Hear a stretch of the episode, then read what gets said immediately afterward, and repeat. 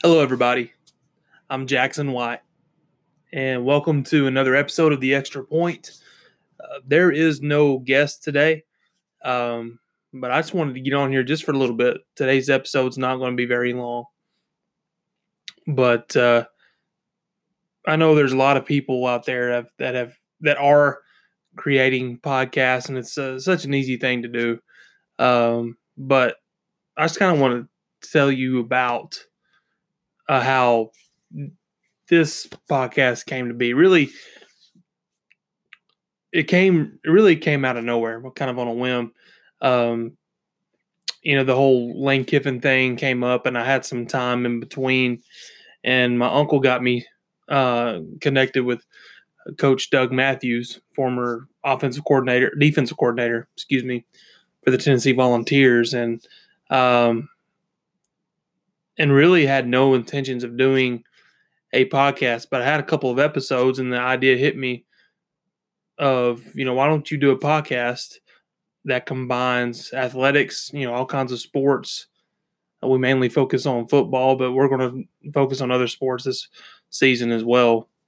And Jesus Christ, because that's basically what I do for a living through the Fellowship of Christian Athletes and even as a part time student pastor. You look for ways to throw Jesus in, you look for ways to throw the gospel in.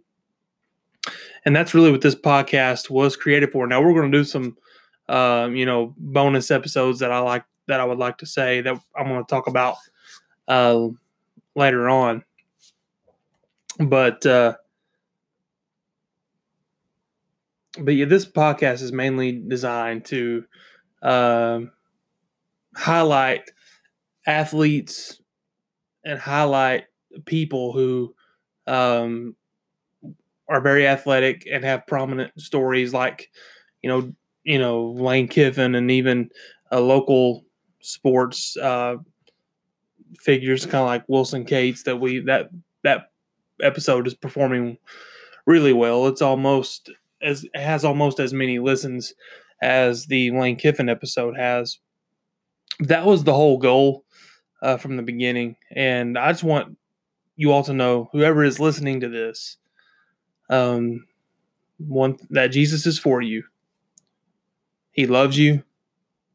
He cares for you. And he loves you too much to see you stay where you're at. And there's a story in the Bible that really um, just shows the heart of the Father. And, you know, you may be listening to this and you may be a follower of Jesus or you may not be. So, whether you are or whether you are not, I want you to listen to this story. And if you're not a Jesus follower, don't turn me off just yet. This is in Luke chapter 15, starting in verse 11. And then the words are in red, so this is Jesus talking. He also said, A man who had two sons, the younger of them said to his father, Father, give me the share of the estate I have coming to me. So he distributed the assets to them. Not many days later, the younger son gathered together all he had and traveled to a distant country, where he squandered his estate in foolish living. So that kind of says, you know, he was probably out doing things he shouldn't have been doing, spending way too much on uh, way too little. After he had spent everything, a severe famine struck that country and he had nothing. So there's a lot of we're going to keep going, but uh, but just for a second, I want to I want to hang on those verses. Uh, he squandered his estate and foolish living. So basically, he lost everything he had uh, by being stupid. And then a famine struck that, that country, and he had nothing. And what that verse says to me is we are if we are chasing something other than Jesus, we are going to go through a famine. Um, because I really believe that we are we are all looking, searching, and striving for Jesus. The only difference is some of us know it and some of us don't. Let's continue on verse 15. Then he went to work for one of the citizens of that country who sent him into his fields to feed pigs. He longed to eat his fill from the pods that the pigs were eating, but no one would give him anything. So, so this guy was in the pig pen, and as a part-time youth pastor, um, we had a winter retreat last weekend. I said this to my students, and whoever's listening right now, this may be some of you as well. Some of you that are even followers of Jesus, you're living in the pig pen. You've been searching and and and striving and trying to obtain popularity. Um, maybe you're trying to get that popularity by um, by trading in your character, your morals. Maybe you find yourself in the pig pen. You may be thinking right now, how did I get here? Things were so good. But how did I get here? So, if you're listening to this right now and you're an athlete, former athlete, coach, former coach, or you know, businessman, businesswoman, whoever you are, pastor, whoever's listening to this, I want you to know God designed for you to live in something besides the pig pen. But when we start chasing things instead of Him, we will wind up in the pig pen, starving.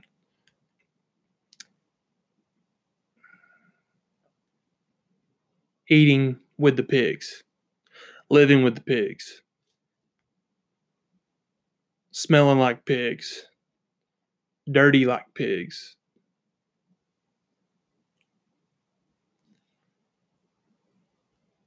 But you don't have to stay there. You do not have to stay in the pig pen.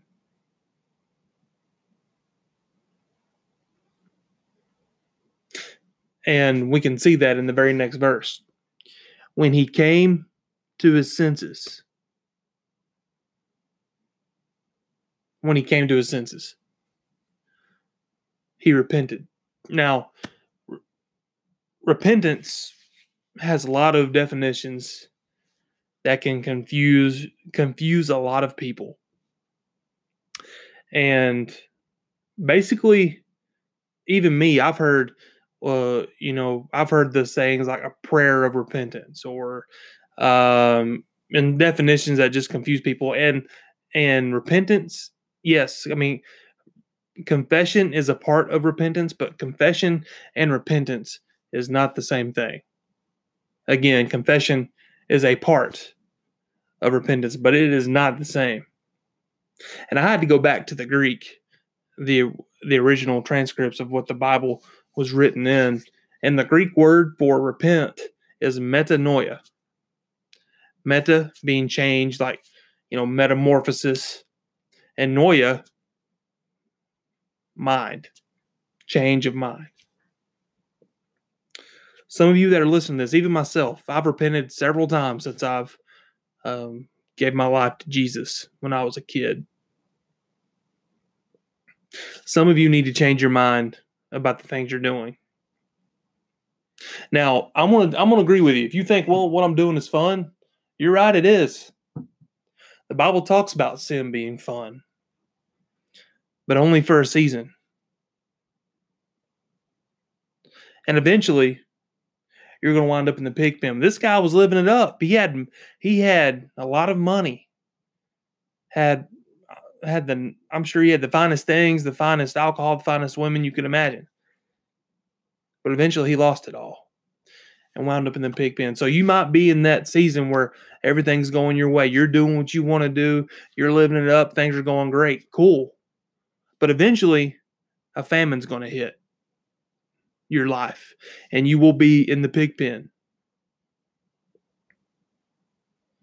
Eating with the pigs smelling like the pigs, living with the pigs. But there's always that moment, and that's in verse 17 when he came to his senses. Then he said, continuing on in verse 17, How many of my father's hired workers have more than enough food, and I am here dying of hunger? So maybe you're listening to this right now and you are dying of hunger because you have tried to find happiness, fulfillment, success, belonging in your own way.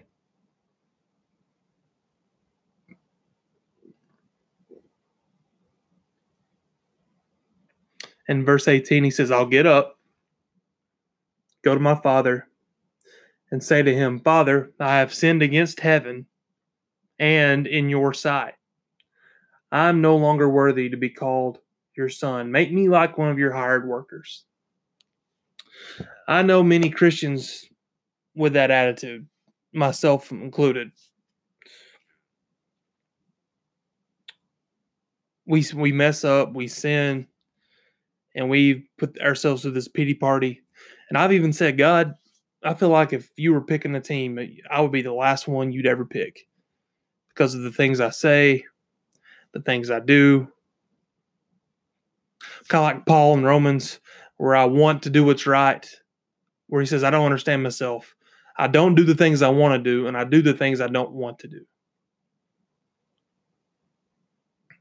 So we so we trash ourselves, we talk bad about ourselves, we get to feeling like we're not worthy. And that really the thing about it is we are not worthy. None of us are of the love and the grace of Jesus. But he is worthy. Get up every day and go to school because he is worthy. Do your best in everything because he is worthy. Don't settle for being a hired worker because you, because you are a son of the and a daughter of the living king. Don't live beneath where you're called. And this guy was willing to live beneath where he was called because he felt like he'd just blown it.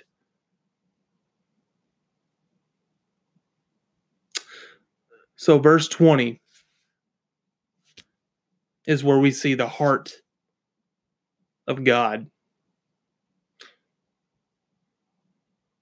So when he got up and went to his father, but while the son was still a long way off, his father saw him and was filled with compassion. He ran, threw his arms around his neck, and kissed him.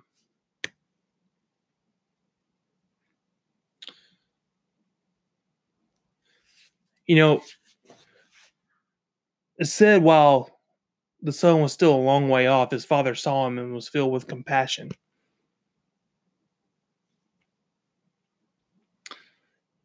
And you may be listening listening to this right now. You may be thinking, "I'm so far off from where I need to be.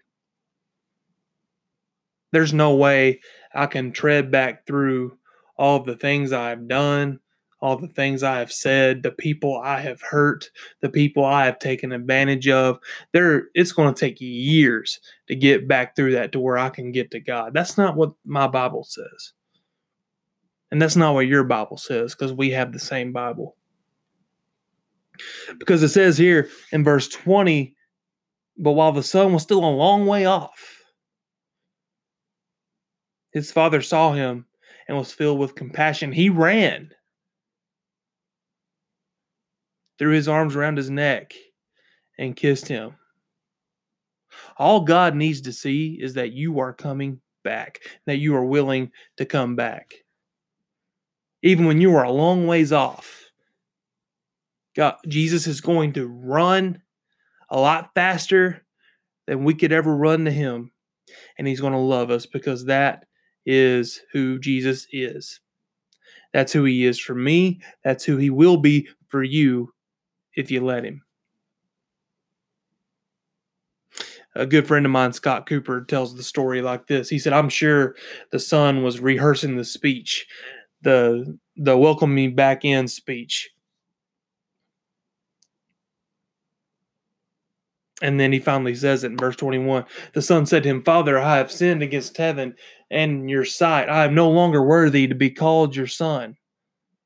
But listen to this. The, but the father told his servants, Quick, Bring out the best robe and put it on him. Put a ring on his finger and sandals on his feet. And then bring the fattened calf and slaughter it. And let's celebrate with a feast because this son of mine was dead and is alive again. He was lost and is found. So they began to celebrate. The father ignored ignored that speech. God's not looking for words, he's looking for actions. He saw the father saw and the son coming back. And the action of coming back was all that the son needed to say. He didn't have to throw in that speech of I've sinned against heaven and your sight. I'm no longer worthy to be called your son. I'm sure he said it with a lot of uh, dramatic, uh, dramatic tone in his voice. All God needs to see is you turn from whatever you're doing and come back to Him, and that is truly what repentance is. So, some people that are listening to this, you need to change your mind. You need to repent about the things you're doing. You need to repent you need to change your mind about the way you view, yourself. You are not trash. You are not insignificant.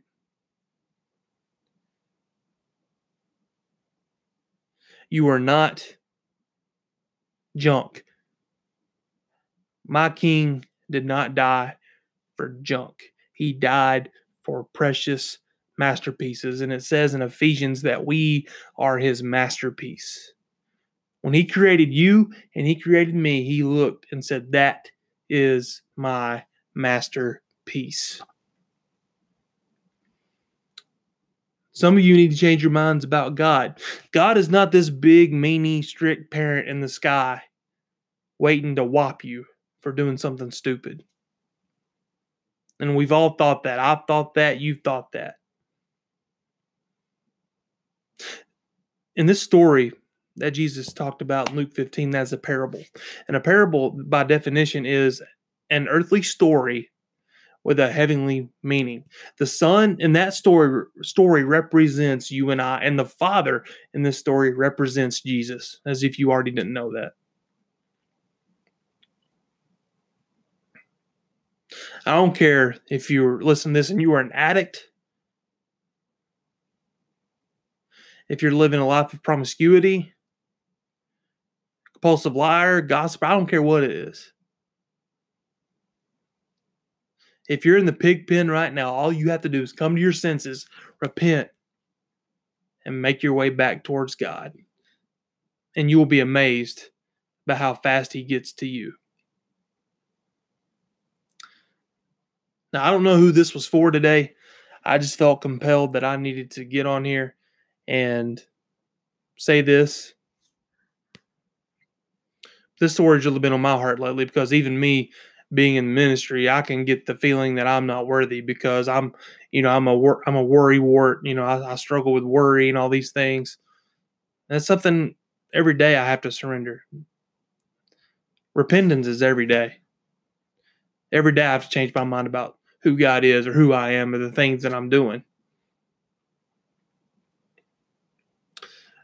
So if you've been listening to this and this has really hit your heart, this has really done something to you, I want you to message me on social media. I'm on Facebook and I'm on Instagram at Jackson T. White. I want you to message me if you have questions about, well, how can I get to know Jesus? How can I invite him into my life? Or I want to know more about you know, I'm, you know, I'm a Christian, but I've been kind of, I've been not living a life worthy of that title. I want you to message me, or if, if you just, you know, want to say, hey, this really, this really spoke to me today. I, I would love to hear from you. Thank you. God bless. Love you all. But more importantly, Jesus loves you. And he wants to be number one in your life and in mine. All right, that's a wrap for today. This episode of The Extra Point.